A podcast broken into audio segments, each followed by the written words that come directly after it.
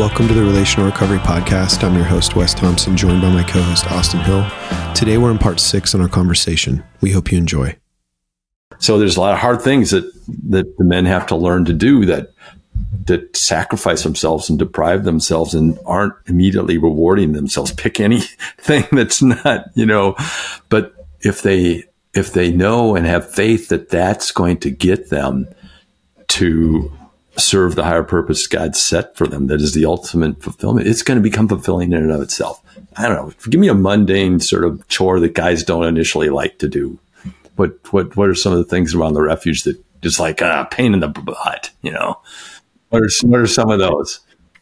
I think just just some of the basic stuff, cleaning cleaning the house, doing chores around the house, cleaning cleaning the property, stuff like that.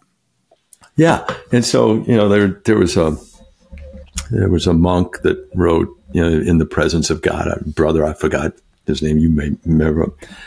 And he viewed everything as being done in the presence of God. You know, Paul wrote that whatever you don't do it for men, do it as if you're doing it for God.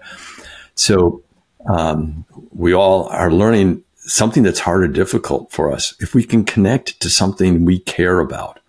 In other words, maybe I've never cared that much about cleaning, but if I connect it to becoming somebody who uh, has the discipline to do the small things, to be trusted with greater things, if I if I'm arranging things to make my life less chaotic, if I'm um, doing it to help and be in service of the community, then I'm serving a purpose that's fulfilling, because cleaning is never in its of itself fulfilling. The, the purpose for why you're doing it becomes fulfilling, you know, uh, and, and that's what, that's what, uh, you know, it trans by interesting. You asked a question about transformation and we got to chores. Uh, you know, that, that's what's difficult is our brain is, is meant to repeat things, and we have to learn how to work with God to rewire Um, and teach ourselves how to do new things that serve his purpose for us. Man, the statement that that's so good. The statement that stands out to me that you said most, it just, it's such an interesting thought. As you said, addiction, if I heard you right, addiction short circuits the brain to feel satisfaction without doing something to have deserved it. Yeah. Yeah.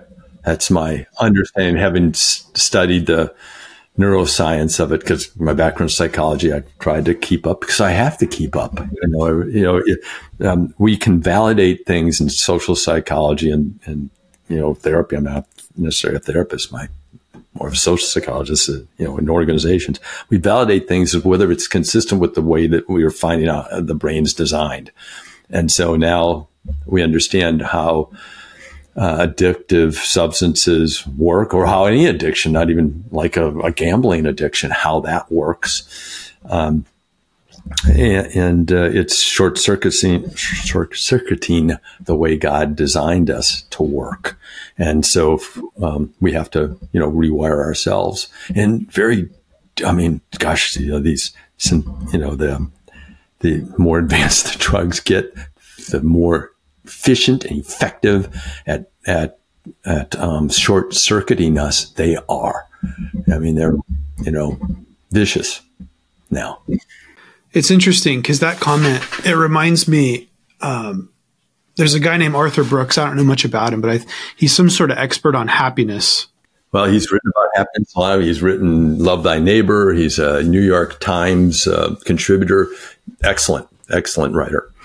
Yeah. So he talks about, um, he talks about like happiness really being three different things, which is pleasure, which is what we think of. I think when we think of happiness a lot of the time, just the feeling of pleasure. But then he says happiness is also satisfaction, and satisfaction is when you do something difficult or something that takes perseverance and you accomplish something of value, and just that feeling that comes with that.